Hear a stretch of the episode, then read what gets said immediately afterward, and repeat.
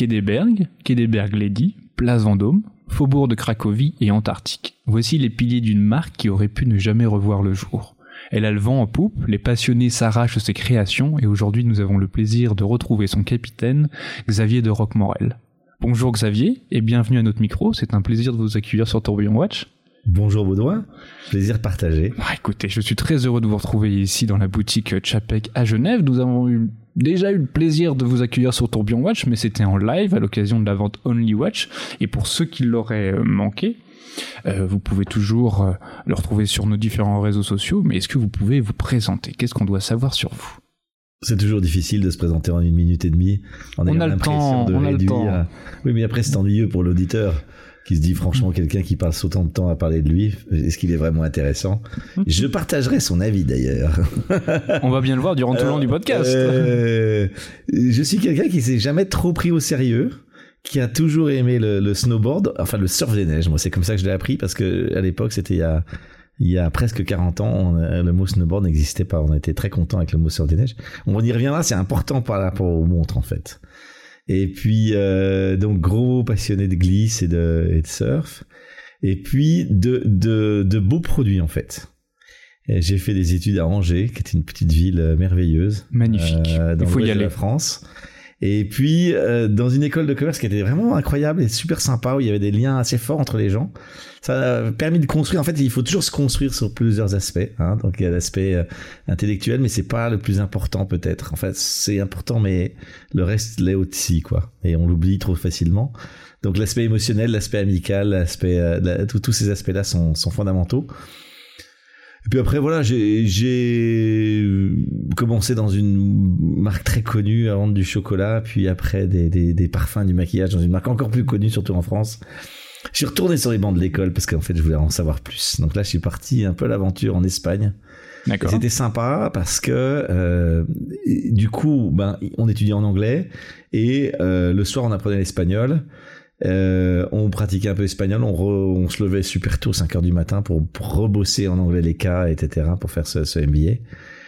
Et ça développe une certaine, euh, effectivement, euh, flexibilité de l'esprit. Et en mhm. fait, ça aussi c'est important. On se rend compte qu'on a des capacités, je dirais quasiment surhumaines avec notre cerveau, alors que notre forme physique, bah, elle, elle est beaucoup plus limitée. Euh, donc en fait, les films se trompent, ils nous, ils nous présentent, les films de super-héros nous présentent comme si les super-héros euh, n'existaient pas et puis avaient des pouvoirs euh, supranormaux physiques. En fait, les super-héros peuvent exister, c'est nous.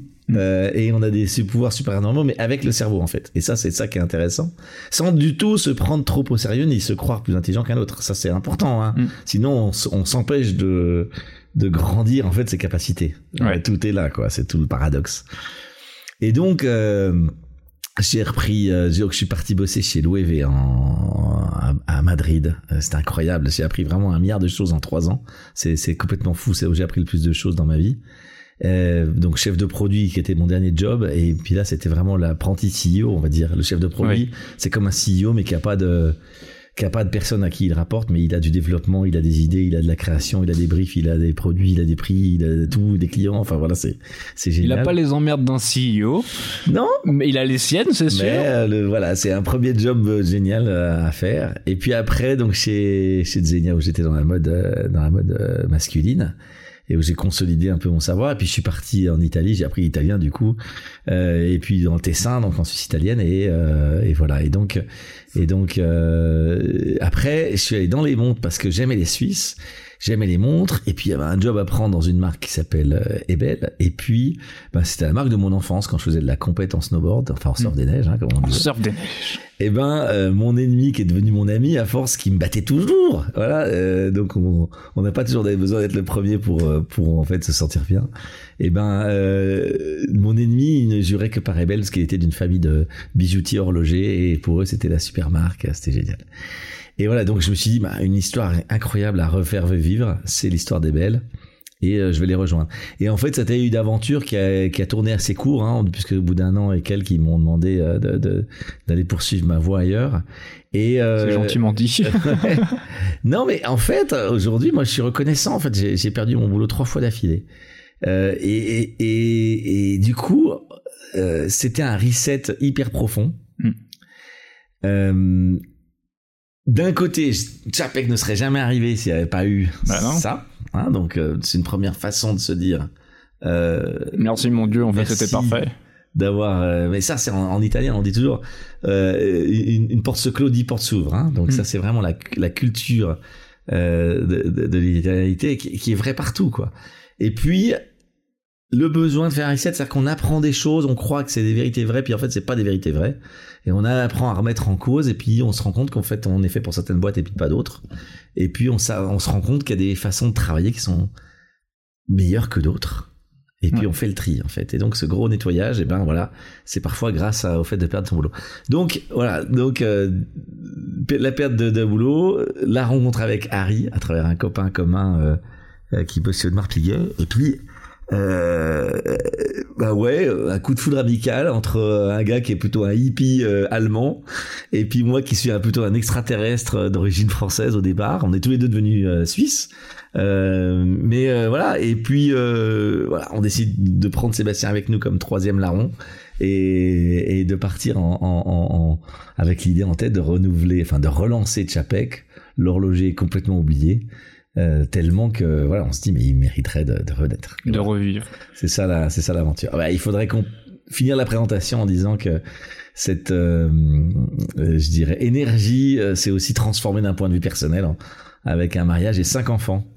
C'est bien. Donc euh, voilà, c'est assez, voilà, on, on porte des fruits dans la famille, c'est, on aime ça. Ah bah, Donc deux qui sont déjà entrepreneurs alors qu'elles ont à peine, il y en a une qui est même pas ma- encore majeure et l'autre qui vient juste d'être majeure. Donc ouais, ouais, le, bah, le virus famille, est, le virus est transmis et à mon avis euh, sur les Et cinq, il y en aura au moins, au moins trois qui deviendront entrepreneurs. Ah, parfait. On va revenir un petit peu en arrière. Vous nous avez fait un peu une, une présentation euh, de votre euh, de votre carrière, de comment un peu c'est c'est c'est relancé de Chapek. Moi, il y a il y a un point qui m'intéresse, c'est votre premier contact avec l'horlogerie? Est-ce que dans votre famille, il y avait est-ce que cette culture un peu de la pièce de voilà première communion ou autre ou autre événement où en fait bon, tu portes une montre parce qu'il faut en porter une et puis on n'y attire pas plus d'attention que ça? Il y avait une culture de la belle montre, Mhm. mais cette belle montre, elle correspondait à l'époque. Et à cette époque, il y avait un peu des extrêmes. Euh, euh, soit une très belle marque que j'ai pas le droit de citer euh, grâce au droit suisse, euh, qui était celle qu'on achète et pour la transmettre à ses enfants. Donc ça, c'était mon mon grand-père qui l'avait euh, qui l'avait transmise à mon oncle, voilà, et qui avait cette culture donc d'une montre mécanique magnifique. Et puis sinon, si c'était pas ça, en fait, tout de suite on tombait dans une montre où la mécanique n'était moins n'était plus importante et où en fait on était dans l'esthétique pure et dure. Ok. Et donc il y avait une culture d'une belle montre d'un point de vue esthétique, mais le contenu n'était pas compris. Mhm. Dans notre famille, il n'y avait pas de culture horlogère particulière, euh, ni de connaissances horlogères particulières. Voilà. Et justement, avec ce, ce terreau familial-là, on va dire, comment maintenant, ou même avant, vous pourriez définir votre intérêt pour l'horlogerie? Non mais ça c'est par- c'est pareil pour plein de gens.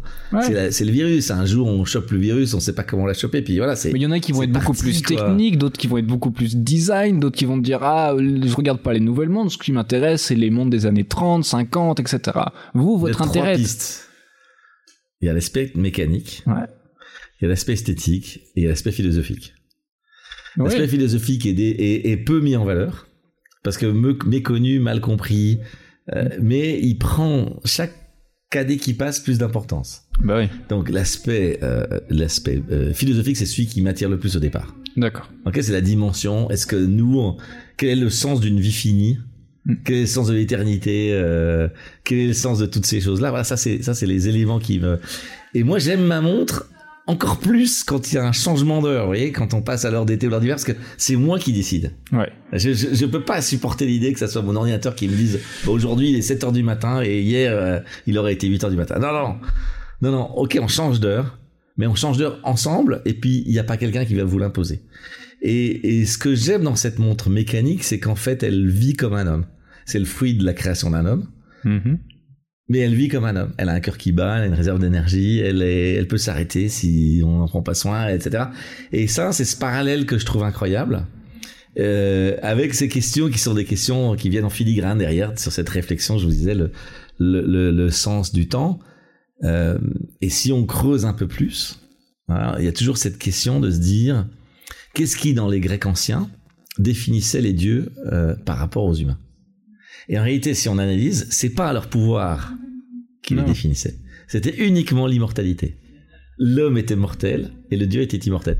Et donc il y a déjà, à partir des Grecs anciens, même avant, je suis sûr que si on creuse avec les Égyptiens, etc., on va se rendre compte qu'il y a cette notion et, et de d'immortalité qui vient perturber le sens de, enfin, le fait que l'homme naturellement comprend cette notion d'âme et puis finalement tout ça, ça, ça fonctionne pas très bien d'un point de vue rationnel, quoi. Et alors comment est-ce qu'on arrive à raccrocher les choses ensemble? Alors c'est pas l'objet du débat aujourd'hui, hein.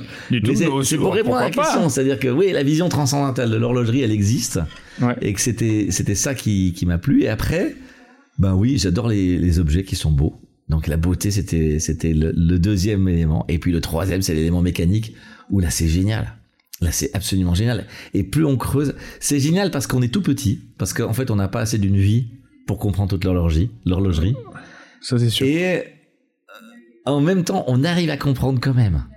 C'est-à-dire que c'est quand même pas aussi compliqué que quelque chose où on est tout de suite perdu puis il est tombé quoi. C'est pas possible. Là, on peut comprendre beaucoup soi-même et donc creuser, réfléchir, inventer, raisonner. Et ça, c'est ça, c'est merveilleux quoi. Voilà. Donc euh, Il y a un réel terrain euh, d'amusement, terrain de jeu euh, Exactement. magnifique sur lequel on peut s'amuser. Et justement, ça arrive avec euh, avec Chapek où on comprend encore un peu plus la philosophie qu'il y a derrière en vous comprenant en, en vous comprenant encore un peu plus. Qu'est-ce qui fait que vous avez relancé Chapek? Pourquoi pourquoi pas une autre marque? Il y en a plein qui, qui ont vu le jour à un moment puis euh, hop là, ça a disparu. Je suis pas sûr qu'il y en ait plein. Euh, et puis des, des comme Chapek, je suis même pas sûr qu'il y en ait d'autres. Et vous justement, pour, comment vous avez rencontré pour, enfin, pourquoi Chapek en fait? Non mais en fait c'est Harry qui arrive avec Chapek. Harry était bien embêté, il avait ré, il avait réétabli Chapek D'accord. avec un ami de son père qui était mort d'un cancer en fait. Il s'était retrouvé tout seul et s'était dit mais zut, euh, c'est la plus belle marque que, que je connaisse. Je suis pas du tout sûr que sur le marché il y ait d'autres marques aussi belles à, re- à relancer Mhm. Et je me sens pas de la relancer tout seul. Et il me faudrait que je me trouve mon mon associé qui serait le, le- le futur CEO. Et puis il a rencontré pas mal de gens comme ça. Et puis on s'est rencontrés tous les deux et puis j'étais le gars improbable en fait.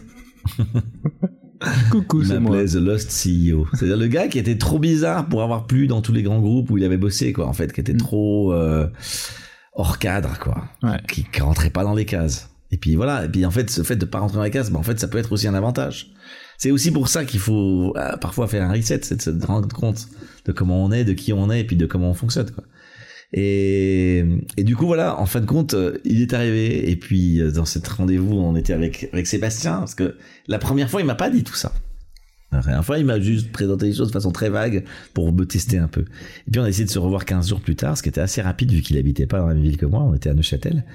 Et euh, donc Sébastien, avec qui je m'entendais bien, je lui ai dit, écoute, viens, euh, j'ai un- une rencontre un peu spéciale avec un Allemand, tu verras, et très sympa, mais euh, il a une marque, et puis euh, il voudrait qu'on vende les montres, mais j'aimerais avoir ton avis sur les montres, puis en même temps j'ai l'impression qu'il y a d'autres choses que Il simplement faut, il faut vendre ces creuser. montres. Puis donc prépare-toi à tout. Hmm. Voilà. Faut comprendre aussi, et c'est là où on parle, quand on parle de flexibilité intellectuelle, hein, de pas être bloqué dans ses propres idées ou dans ses propres trucs. Ni Harry, ni Sébastien, ni moi ne parlons une langue commune. Ok, donc les trois fondateurs de la société n'ont pas une langue en commun. Ok, je pas parle mal. français et anglais et très mal allemand. Sébastien parle allemand et français et très très mal anglais. Et Harry parle anglais et allemand mais pas français. Est-ce que vous avez une conversation WhatsApp à vous trois? Ça doit être très drôle. Non, alors on n'en a pas de WhatsApp à nous trois, mais euh, voilà, mais on, mais on s'est toujours mis d'accord. C'était c'était pas compliqué quoi. Si on veut se comprendre, en fait, on peut toujours se comprendre. Ouais. C'est ça. Ceci dit, je pousse les gens à apprendre les langues parce que ça donne cette cette sorte de flexibilité intellectuelle qui est vachement vachement importante après pour comprendre d'autres problèmes plus importants. Et puis euh, donc euh, lorsqu'on s'est assis autour de la table, tout d'un coup Harry nous a dit mais en fait c'est pas vendre les montres qui est important, c'est c'est la marque. J'en suis Ouais. propriétaire. Est-ce que vous voulez faire partie de l'aventure? Et on s'est dit, mais on est les, les, les gars les plus, les plus chanceux de toute l'horlogerie, quoi. On est là autour de la table, euh, le pauvre horloger qui se plaint de jamais avoir eu sa chance, moi qui étais au chômage, et Harry qui se dit que j'ai une super marque, mais je sais pas quoi en faire parce que tout seul, j'y arriverai pas. Et donc voilà, et tac, ça nous tombe dans l'assiette, et on est, euh, on est hyper heureux, et on se dit, bon, bah, qu'est-ce qu'on fait? Et là, ce qui est très très étonnant, c'est qu'on prend des décisions dans les dans ce jour-là et dans les, le meeting suivant dans les jours suivants qui vont être des décisions qui vont être fondamentales pour toute la réussite de la boîte après. Et on n'a aucune idée qu'on prend des décisions qui sont aussi stratégiques. Mais c'est une discussion en fait, et les idées viennent et puis c'est Non, alors non, on, se disait, on se disait, alors mais qu'est-ce qu'on veut? Donc la première réaction, on se dit, bon, la première réaction qui vient à l'esprit de tout le monde, on trouve un milliardaire. Hmm. Puis là avec Harry, on était, c'est bon, on était, on avait 45 ans, donc on était assez vieux pour se rendre compte que si du milliardaire, c'était vraiment une connerie. Pourquoi? Parce qu'en fait, c'est pas que les milliardaires sont des cons, pas du tout. Ils ont gagné de l'argent, ils en ont gagné beaucoup, c'est super, mais ils auront un rapport aux choses qui sera pas le même que nous. Et nous, ce qu'on voulait, c'est faire renaître Chapek d'une façon très honnête vis-à-vis de Chapek. Et on voulait surtout pas que l'entreprise devienne un jouet dans les mains de quelqu'un. Oui. Or, le problème, le ratio, quand vous êtes entré avec une entreprise qui vaut un million de francs, puis quelqu'un qui a des milliards, c'est un ratio qui va être par mille. Oui, c'est c'est un truc Donc, en plus, une activité. C'est comme plus. si vous dites à un enfant, vous avez 1000 jouets, est-ce que ce jouet-là est important? Ben non. Hmm. Un jouet parmi 1000, il n'est pas jamais important. Et donc c'était ce rapport entre l'importance du projet que nous on était en train de vivre et l'importance relative de ce même projet pour quelqu'un de très riche. Donc c'était à cause de ce rapport-là qui est donc très mathématique en fait. Hein, et on va en parler après donc de l'importance des mathématiques dans la sociologie, dans les rapports, dans les réflexions qu'on peut avoir, qui sont des réflexions qui ont l'air irrationnelles et qui ne le sont pas forcément. Donc on voulait pas qu'il y ait ce rapport qui existe et on s'est dit mais nous on est à l'envers en fait on est les trois gars qui avons euh, entre guillemets le cul bordé de nouilles on va dire Mhm. euh, pas facile à placer dans une interview celle-là hein, quand même hein. Chapeau, je la note. je la note. Une première mondiale. Une première. et donc on se dit et si en fait on étendait cette réflexion à d'autres D'accord. et d'où l'idée de faire un financement participatif, ce qu'on appelait à l'époque un crowdfunding equity. Donc, on va vendre des actions partout. Et en fait, c'est pas complètement nouveau. C'est plutôt une sorte de ces nouveautés qui ont été des vieilles choses et puis qui ont été repackagées et puis reno- On a mis un joli nom. on a mis euh, un joli nom. Puis tout d'un coup, dans le passé, en Angleterre en particulier, où le, Oui. le droit des affaires était beaucoup plus libéral qu'en qu'en France, euh, il y avait beaucoup de gens qui créaient leur société puis qui vendaient des actions à tout venant hein, en disant ah, viens et puis euh, les avantages c'est ça ou c'est ça. Puis même il y a des, des chaînes de supermarchés Hmm. qui parfois disaient aux gens voilà vos bénéfices ils seront à prendre en produits du supermarché. Donc il y a des choses comme ça qui, qui existaient longtemps et puis voilà on, on s'est réinspiré de ça. Donc première décision on va être ouvert à tous et on va faire un financement participatif. Deuxième décision on veut être fidèle à Chapek on va se mettre autour de la table et on mettra une quatrième chaise en imaginant qu'il est vivant avec nous, qu'il a notre âge, donc entre les 30-35 de, de Sébastien et les 45 de, de, de Harry et moi, euh, et qu'il a à la fois 200 ans d'expérience et la jeunesse de l'âge. Il n'a pas perdu ni sa personnalité, ni son style, ni son goût, mais c'est pas un vieux. Il veut pas Ouais. faire des vieilles montres, il veut faire des montres modernes, dans l'esprit du vent, mais dans l'esprit du temps, pardon, mais euh, sans pour autant perdre la connexion avec, Avec les le 200 passé. dernières années. Bah bien sûr, ça Voilà. c'est la clé, je pense, pour bon nombre de de marques qui ont déjà quelques années euh, d'expérience derrière elles. Quand je dis quelques années, c'est voire la, la centaine pour certaines. C'est pour ça j'admire beaucoup cette démarche intellectuelle que vous avez eue, du coup de comprendre qui est Chapek et de sa- d'essayer de savoir ce qu'il ferait aujourd'hui. Voilà. Mais ça, les gens ne font pas. C'est dommage. Ce qu'on a fait qui était unique, c'était pas d'aller chercher euh, une montre du passé Un et puis de s'inspirer du euh. passé. Ouais, non. L'idée, ça a été de dire le passé, l'histoire, c'est que- quelque chose qui est toujours en route. On va aller prendre le passé et le projeter dans le futur. Hmm. Et de s'imaginer un Chapek moderne et qui regarde vers le futur. Et surtout pas d'aller regarder trop les montres du passé. On en a pris une dont on s'est servi comme base et après on s'est libéré d'elle quelque part. Elle est toujours là, on l'adore, c'est notre euh, fondation, on va dire. Mais après, voilà, le château peut avoir autant de tourelles qu'il veut c'est pas grave. C'est ce qui est important, c'est de tirer vers un certain avenir. Et ça, c'est souvent la, la difficulté, c'est-à-dire d'arriver à, à projeter le futur. En fait, Bah oui. c'était la démarche initiale, elle est commune à presque, tout- enfin beaucoup de marques qui marchent très bien. La démarche suivante qui est de dire oui, et donc maintenant, si je prends tout ça et que je le projette vers le futur, ça donne quoi? Il y a très peu de gens qui le font. Il y en a. Euh, on n'est pas les Mais seuls. pas beaucoup. Mais il n'y en a pas beaucoup. Et voilà, et c'était ça l'élément essentiel. Alors, je le raconte pas avec, euh, je le raconte plus pour expliquer. Parce qu'en fait, c'est ça qui est amusant. Parce qu'en fait, il faut essayer de comprendre ce qui a marché, ce qui a pas marché, quoi. Sinon, c'est un peu nul, quoi. Enfin, euh, on est là pour aussi se poser la question, de regarder froidement en disant, bah tiens, là, il y a un truc qui a marché. C'est quoi? Et ben, c'était ça. C'est cette notion de traverser le temps et de projeter le futur en partant du passé. Voilà. Euh, et puis, la troisième, ça a été d'aller contre tout ce qu'on avait appris, même enseigné pour ce qui était mon cas, parce que j'avais pendant mes, années de, de, chômage, j'avais euh, passé du côté des profs et puis j'étais devenu prof en, en marketing du luxe. Et puis j'enseignais bah, tout ce qu'on apprenait, euh, tout ce qui était logique, ce que les grands groupes euh, français, entre autres, même les grandes sociétés horlogères françaises ou, ou, ou, ou, autres, avaient pratiqué en mettant un prix très élevé et puis en mettant une barre du coup très haut et puis en créant une demande basée sur la théorie de Veblen qui est celle de dire euh, le coût est un bénéfice parce que les autres peuvent pas se le payer. Voilà. Et c'est le cas typique euh, euh, d'une marque qui est, qui, est, qui est née en France et puis qui, qui, qui met cette distance entre elle et les autres parce qu'elle a des prix à 170 000, 180 000, 200 000, 500 000, 1 million. Voilà, et puis tout le monde aura compris qui c'est. Et, et donc, et ça, ça marche. Et on sait que ça marche. Oui. Sauf que. Il n'y a pas l'âme dans tout ça. Alors, non, et puis c'est surtout qu'en fait, chaque cas est unique.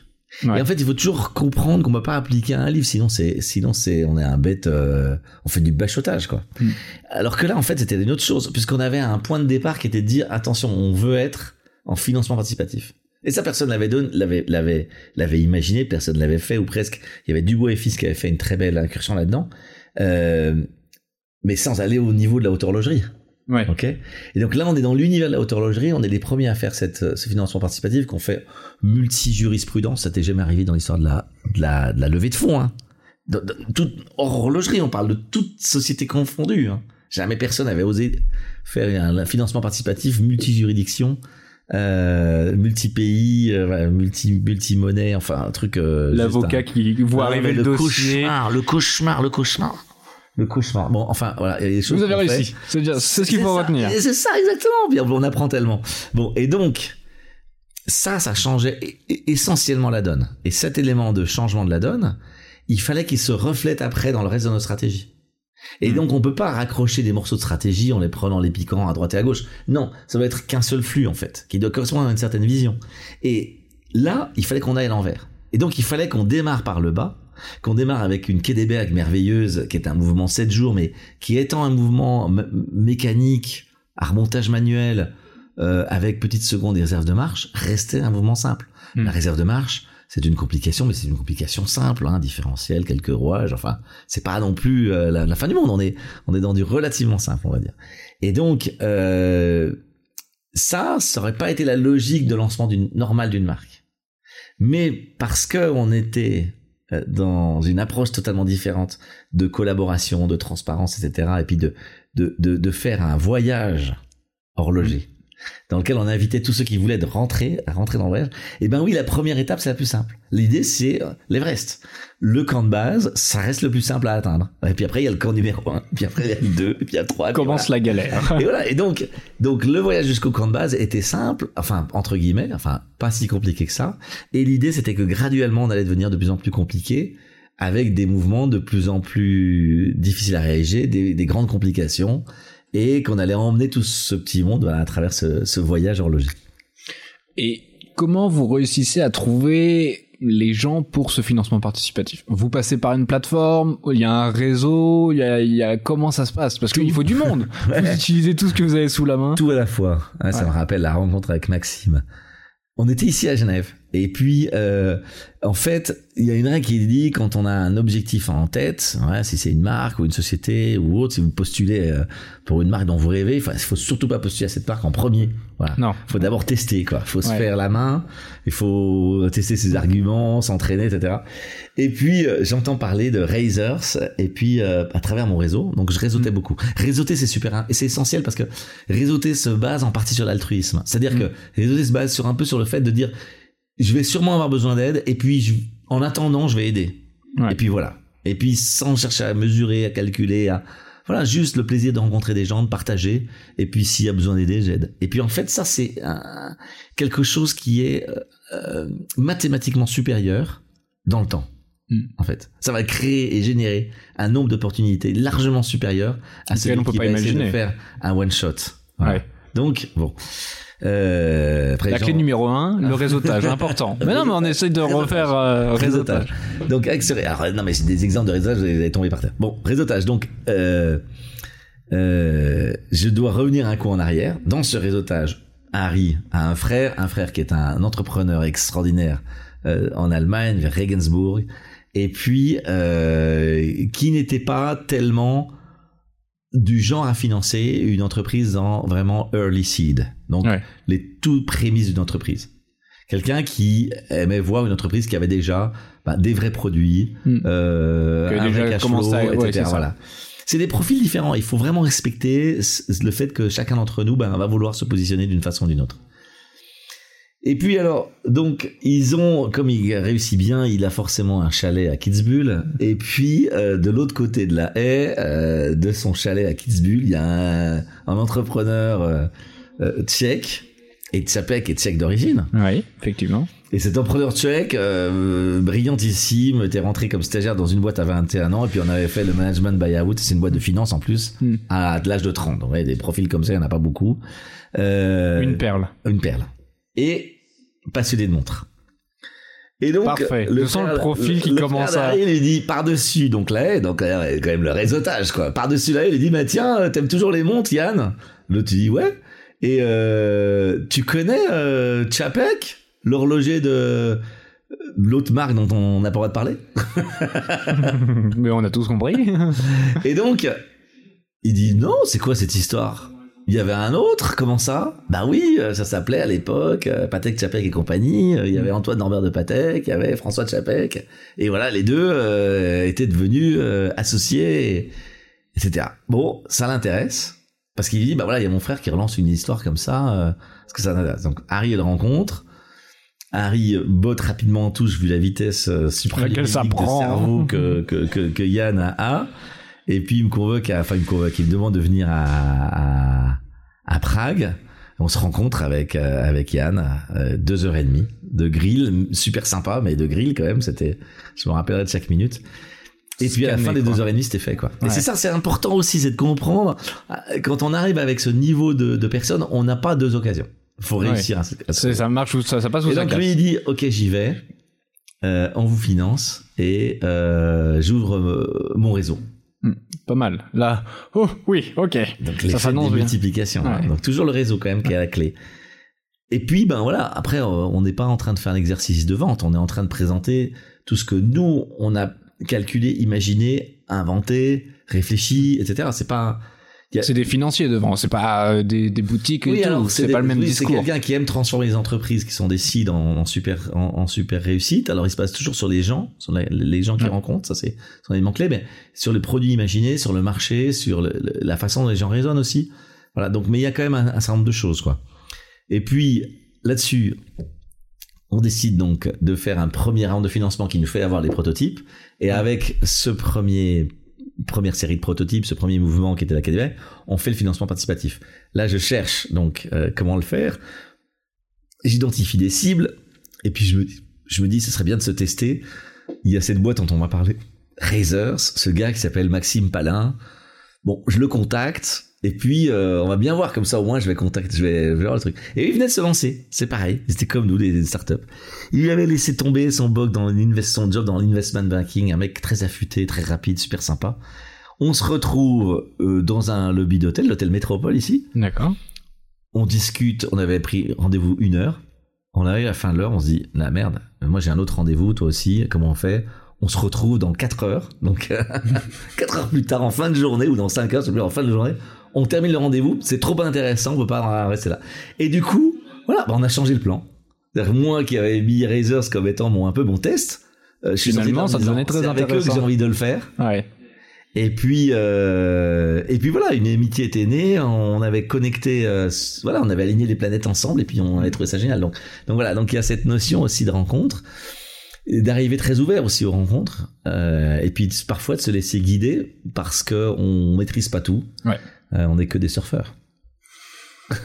la vague, c'est pas nous qui la maîtrisons, on ne fait que la surfer. ça c'est ça. Euh, Je voudrais revenir un petit peu sur cette période-là et on va peut-être parler un petit peu chiffres pour que les gens puissent comprendre. Je sais pas si on va donner des fourchettes, je m'en fiche Ouais. du prix précis. Euh, quand vous vous êtes lancé, vous aviez une estimation de, de combien il vous fallait pour faire les prototypes et après vous cherchez combien? Est-ce que Oui. vous pouvez donner un petit peu euh, une fourchette Complètement. Euh, et on s'est trompé de la moitié à peu près, comme tout le monde. C'est parfait. C'est très bien. Voilà. C'est nickel. Donc quand vous prévoyez deux, il faut imaginer que ça sera quatre qu'il faudra. Quand vous prévoyez un an, il en faut deux ans. Euh, Quand euh, voilà, en gros c'est ça. C'est simple. Hein, Doubler, On double. Et, réseau et doubler tout. On sait jamais. Voilà. et puis euh, non, on avait prévu de, on avait prévu qu'il nous faudrait 3 millions 5 à peu près. D'accord. Au, au total, Au pour total. lancer la marque, avoir les Et prototypes. on a eu besoin de 5 millions 5. Et puis là, on est dans une autre phase maintenant. Mhm. Donc on va, on va effectivement encore lever des fonds, mais parce qu'on est dans une phase d'accélération qui est, qui est Ouais, très forte. qui est différent. Par contre, on avait prévu aussi une croissance un peu linéaire, un peu comme dans ces tableaux euh, qu'on Excel, voit, les, connaît, les beaux ouais. tableaux PowerPoint avec la, la Et là, vous voyez notre croissance. Et alors, c'est pas du tout comme ça. Hein. Donc, euh, on démarre plus ou moins bien parce qu'en fait, on démarre assez fort quand même, mais beaucoup moins que ce qu'on voulait faire. Mais euh, on connaissait mal le marché, donc en fait, on se rendait pas compte que ce qu'on voulait faire était absolument impossible. Mais ça, il vaut mieux pas s'en rendre compte. Ah oui, non, c'est très bien. Parce que sinon, on se lance pas. Ah bah, on reste faut- dans sa chambre à, il faut, il à faut trembler. absolument cette, cette, cette innocence euh, du, euh, de l'entrepreneur euh, qui, qui croit que tout est possible. Et en fait, tant qu'il y croit, bah, c'est possible. Ouais. Voilà, c'est ça la beauté de, de, de, de la foi dans ce qu'on fait. Là-dessus, euh, on avait prévu une croissance régulière, on va dire euh, 25% tous les ans. On n'a pas du tout fait ça. On était une croissance très euh, régulière, mais très faible. Ouais. 5, 10%, 20% euh, maximum, quoi. Et puis là, maintenant, on fait tout d'un coup x2 parce qu'on n'arrivera pas à livrer x4. Oui, c'est ça. Voilà. En fait, on fait x4, mais on n'arrive pas à livrer, donc on fait x2 parce que on est rattrapé par, Ouais, par la euh, croissance. par la vitesse et par la- etc. Et on risque de continuer dans cette dynamique pendant au moins un an, deux ans, trois ans. C'est pas en fait c'est donc les choses en fait d'où ça appartiennent pas, mais ça ça fait partie aussi de de de, de, de l'univers B2C. Mhm. Donc on n'est pas capable d'imaginer quand ça s'accélère à quel point l'accélération est violente. Ouais. Donc tout d'un coup il y a un gars par pays dans le monde qui rêve d'une chapec, puis le lendemain il y en a cinq, c'est rien. Ouais. Mais en fait, c'est une demande cinq fois plus grande. Ah ouais. Et ça, euh, on n'est pas préparé. Non, non. Voilà. On Donc- appelle le fournisseur. Alors, est-ce que c'est possible juste x5 Et là, euh, c'est ce qu'on vient de faire. On a Ouais. fait euh, bah, hier matin x 10 Pas mal, bravo. chez le fournisseur. Par contre, on va pas faire x 10 hein, mais simplement on est obligé de se positionner Ouais. par rapport à un 10 C'est vraiment des prises de risque aussi. Mhm. Euh, mais aujourd'hui, le plus difficile, c'est l'approvisionnement. Il suffit d'aller chez Ikea, quoi. Puis on se rend compte, quoi. On est tous, euh, voilà, on est tous normaux. euh. On va tous chez Ikea aussi pour acheter des trucs. le Nürburgring. qui fonctionne bien et puis qui coûte pas trop cher parce qu'on a quand même des budgets à télé en famille. voilà, donc quand on va chez Ikea, on se rend compte en voyant les étals vides que l'histoire de l'approvisionnement et des ruptures de stock, c'est pas que les voitures de luxe et les frigidaires, c'est aussi des choses simples chez Ikea et puis c'est aussi des montres euh, euh, magnifiques de haute horlogerie parce que ben c'est difficile. Heureusement, nous, c'est long de mettre en route cette accélération. Par contre, on n'a pas des grosses ruptures euh, d'approvisionnement parce que on est dans un modèle Swiss made. Donc, les gens qui fabriquent pour nous, ils sont nos voisins, parfois à 1 mètre, hein, Mm. parfois à 100 mètres, parfois à 500 mètres, parfois à 10 kilomètres. On est dans, on est dans un, Dans un berceau, petit maillage, ouais. dans un berceau. Voilà. On va jusqu'à Bienne avec Général Ressort, jusqu'à Halle avec Atocalpa. Voilà. C'est ça les, les plus grandes distances qu'on fait la, la plupart du temps. C'est Et bah, c'est donc, euh, 200 km. Comment? Pour aller jusqu'à Bienne, vous mettez combien de temps? Ah, non, c'est 60 km, je crois, Bienne de Neuchâtel. Depuis de la Chaux-de-Fonds, non, du Ah oui. Locle. Du Ah Locle, oui, on doit non, faire, juste à côté. euh, du Locle, on doit faire, ouais, je sais pas, de Bienne Ah, tout, Locle. ouais. Je sais pas, c'est ouais, c'est ça, 80 km maximum, ouais, donc c'est pas loin. Une petite heure de conduite. Halle, c'est un peu plus loin. Halle, c'est un peu plus loin. Ouais. Euh, ça doit être, ça doit être, ça doit, être un peu plus loin. Plus... Mais j'ai fait même pas gaffe parce que ce voyage est tellement agréable à travers le Jura que on regarde pas les kilomètres, on regarde le, villa- le, le paysage. ce qui est autour. Vous, on parlait un petit peu du, du surf de neige, Ouais. euh, du snowboard. Est-ce que cette, cette façon de voir les choses, le fait de en snowboard, en ski, c'est ou même en, en surf tout simplement, on doit s'adapter à la à la nature. On peut Mhm. pas faire autrement. Est-ce que ça a eu un effet sur vous C'est une philosophie qui vous a qui vous a toujours guidé On l'a compris un petit peu, mais est-ce qu'on peut creuser un petit peu un Alors peu on peut creuser, mais en fait c'est pas dans cette direction-là. Ça va être une surprise, mais en fait, euh, moi j'ai démarré à 14 ans. Alors il n'y avait pas de planches disponibles. Hein. Il- on, se, les on faire. se les fabriquait à partir Ouais. de vidéos qu'on voyait, à partir de plans qu'on trouvait, à partir de voilà. Et puis en fait, euh, à- donc j'ai commencé à 14 ans et à 15 ans en fait j'ai eu euh, des commandes en fait de gens qui voulaient en avoir. Donc je fabriquais dans mon garage et puis je trouvais ça génial. Je trouvais ça top de fabriquer un objet, de le décorer, de le faire euh, selon le goût de la personne pour cette personne-là et puis d'être payé pour. Oui, ce qui est Et pas ça, mal je aussi. trouvais ça. Ouais, mais Mais c'est pas c'est pas primordial. Non, si, c'est c'est- c'est la boucle. On finit la boucle. Ouais. En fait, on fait quelque chose, et puis ça représente quelque chose pour l'autre. Et puis, ben, la façon de le dire, c'est aussi de le payer pour, quoi. Mhm. Et, et c'est pas malsain du tout, en fait, de faire quelque chose avec ses mains, et puis Ah, de c'est payer pour. Ah bah ouais. Et, et ça, j'ai trouvé ça démentiel. Et en fait, c'est c'est resté comme ça, une première incursion dans l'entrepreneuriat, on va dire. Et puis dans l'univers du de ce que j'appellerais de créer un produit pour un consommateur final et puis de le créer à sa demande.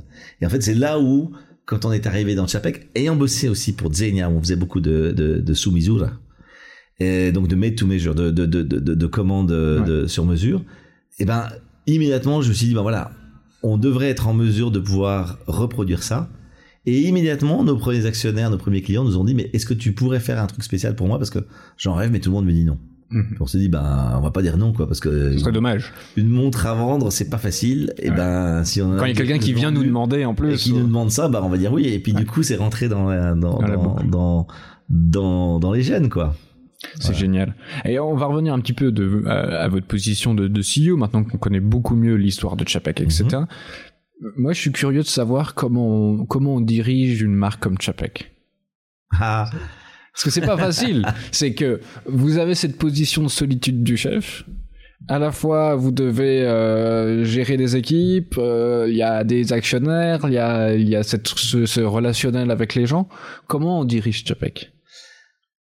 Bon, d'abord, c'est une petite équipe, hein, on est une dizaine. Ouais. Donc, c'est pas, on est, les équipes, ça serait un peu un grand terme, euh, et puis à 10, c'est plus facile. Euh, j'aime l'idée de disparaître, donc de pas être forcément tellement visible et que, que ça fonctionne comme une sorte de cercle, euh, toujours en mouvement Mhm. et dont et dans lequel je disparais en fait et dont les gens travaillent et puis en fait je ne peux être là que pour en fait faire tourner le cercle de façon invisible ça c'est ça qui me plairait euh, c'est pas toujours possible parce qu'en fait il y a quand même beaucoup de le, le, le cercle a tendance à être centripète et puis à regarder ce que je Que peux fait le patron.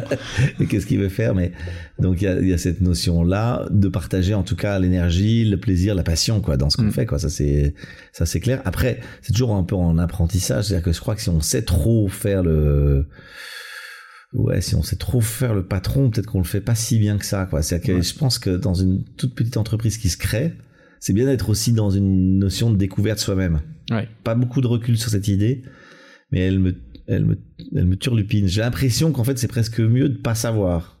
Et puis d'avancer en tâtonnant et de partager ces tâtonnements avec un, tant qu'on garde, en fait, un peu d'objectivité sur ce- les erreurs qu'on fait, etc. Mais je parlerai pas trop d'erreurs, je parlerai plutôt d'un timonier qui est à la barre d'un bateau puis qui corrige tout le temps, en fait. C'est ça la sensation que j'ai.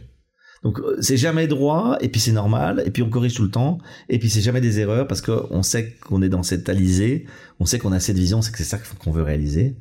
Puis ça c'est vraiment génial quoi. Enfin c'est le job de rêve quoi franchement. Enfin, ça- On s'amuse. c'est dingue. Ouais. C'est le Mais justement, vous avez dit deux choses un peu euh, sans vraiment les dire. C'est que euh, il y a ce côté euh, circulaire et il faut que les, les équipes travaillent en fait les, cette osmose euh, dans tout ça.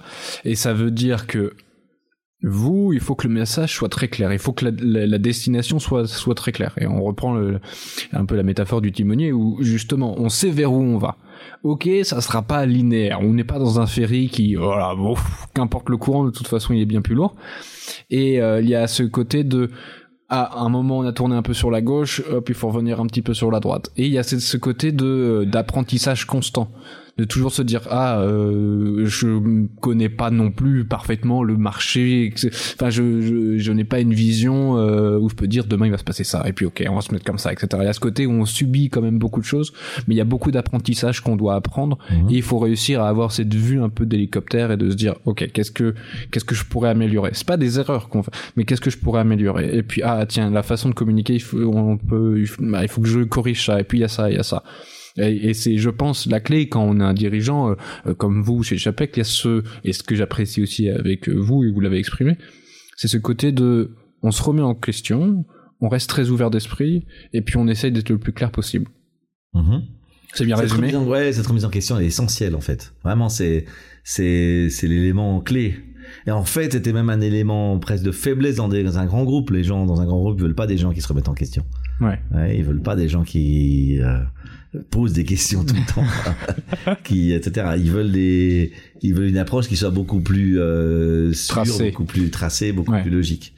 Et puis, euh, je fais signe à Valéria parce que euh, il nous reste 10 minutes pour terminer. Ouais, bien sûr. Le temps est le temps est toujours à l'essence de ce qu'on fait. Bien sûr. Ça me va à merveille. Donc, euh, do- donc il y a cette, cette notion-là. Après, euh, ça vient petit à petit. Hein, il faut aussi comprendre qu'on apprend chaque chose. J'ai eu de la chance de faire des, vous voyez, dans le parcours du début, là, la question était importante en fait, de, Mm. de comprendre que d'être passé de euh, du chocolat au, au maquillage, qui était très drôle d'ailleurs, aux accessoires, à la mode, à tous ces aspects-là. En fait, toutes ces expériences dans des fonctions différentes m'ont préparé à celle d'aujourd'hui.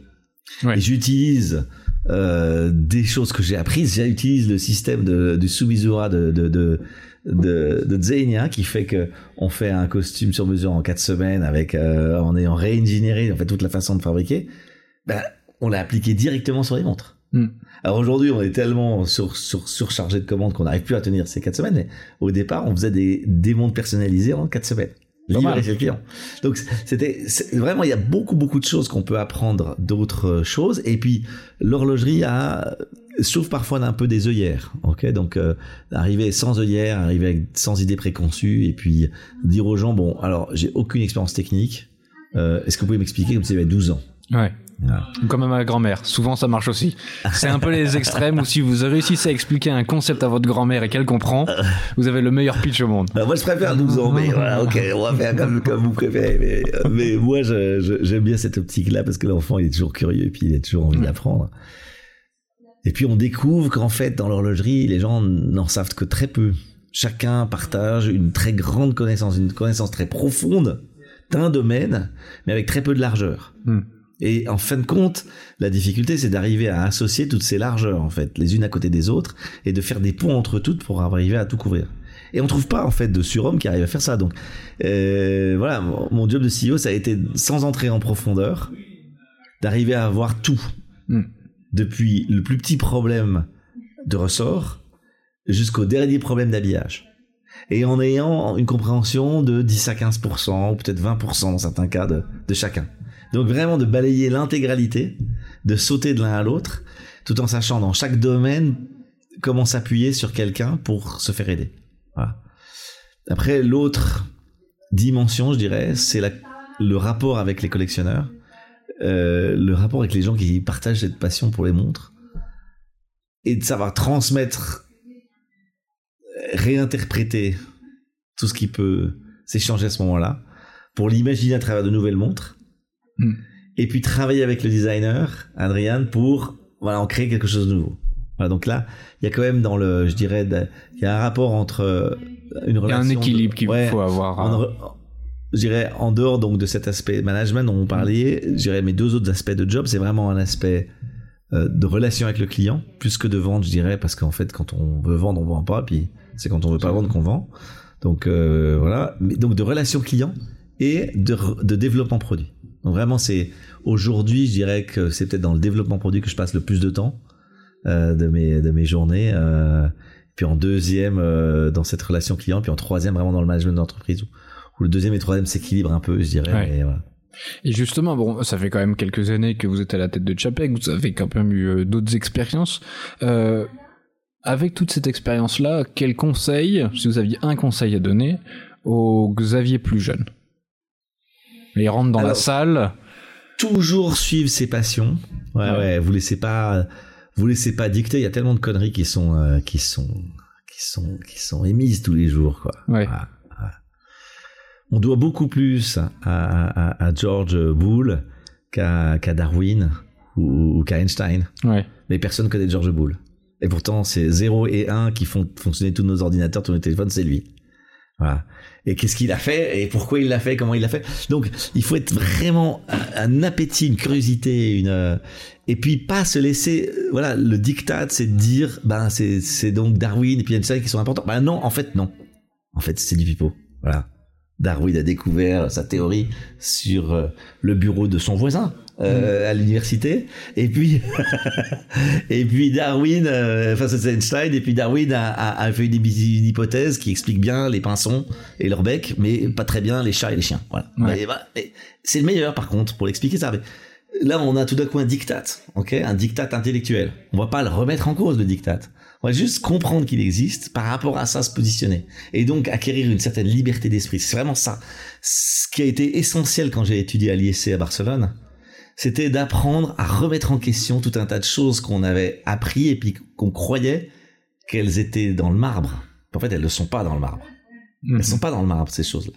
Et quand euh, un pote me dit qu'il a passé deux années au RIP parce qu'il était dans un immeuble et puis qu'il avait l'impression qu'il y a des forces telluriques euh, qui venaient du sol et puis il me disait tu comprends je suis quand même quelqu'un d'un peu scientifique j'ai du mal à dire ça par un copain je, je sais pas mais moi je comprends tout à fait ce que tu veux dire parce que je suis scientifique aussi mais ça je l'ai observé aussi puis j'ai pas d'explication mais je l'ai quand même observé et donc il y a quelque chose quoi donc à partir de là euh, je pense qu'il faut savoir effectivement euh, rester soi-même et continuer de progresser en apprenant, en allant creuser, en allant remettre en cause des choses qui euh, ont l'air d'être des évidences, puis qui en fait ne le sont pas, puis qui ont été pratiquées depuis tellement longtemps qu'elles empêchent le fait d'être créatif. Voilà. Et dernière question, quels sont les rapidement quels sont les futurs challenges de Chapek? Le challenge, ça va être de continuer cette fraîcheur, Ouais. Voilà. continuer d'inventer sans s'arrêter, et de continuer. C'est difficile. C'est difficile. Le, chemin, au fur et à mesure qu'on le balise, ben voilà, le chemin derrière, il est clairement balisé, puis il y a celui à découvrir. Mais en même temps, comme c'est un voyage à plusieurs, euh, c'est aussi euh, Un peu rassurant aussi. ouais. C'est-à-dire que en fait, entre grand- le plus grand danger serait de fermer la porte du train. Ouais. Il faut toujours que la porte du train reste ouverte, les gens puissent sauter dedans, et puis qu'on se laisse aussi guider par par cette euh, cette énergie que chacun puisse apporter dans dans ce voyage. Donc, euh, je crois qu'il y a il y a quelque chose et ça nous rend unique parce que personne n'ose faire ce ce trajet, personne n'ose se mettre tout nu. Euh, et c'est ce que j'explique aux nouveaux venus dans l'entreprise. Je leur dirais, vous savez, vous êtes tout nu ici, quoi. Donc le premier jour c'est un peu pénible. Après, Après on s'y habitue. on Tant qu'il y a le chauffage. Tout le monde bon. voit les défauts qu'on a, tout le monde sait, etc. Et puis on vit avec ça. Puis en fait, le but, en fait, la course, elle n'est qu'avec soi-même. Hmm. C'est donner le meilleur de soi-même chaque jour. C'est ça l'élément essentiel. Quoi. Et ça c'est parfait. Merci beaucoup Xavier pour cette discussion et on espère vous revoir très vite sur Tourbillon Watch. Merci. Ah oui. À bientôt. Excellente bientôt. discussion. J'ai adoré. Ah, moi aussi. Encore une fois, merci à vous, chers auditeurs, pour votre fidélité. On espère que cette discussion vous aura plu. Et si c'est le cas, n'hésitez surtout pas à partager le podcast. Si vous avez la moindre question, on est toujours à votre disposition. On est toujours ravis d'échanger avec vous. Et enfin, merci à Alix pour le montage du podcast. Et on vous donne rendez-vous pour de prochaines aventures.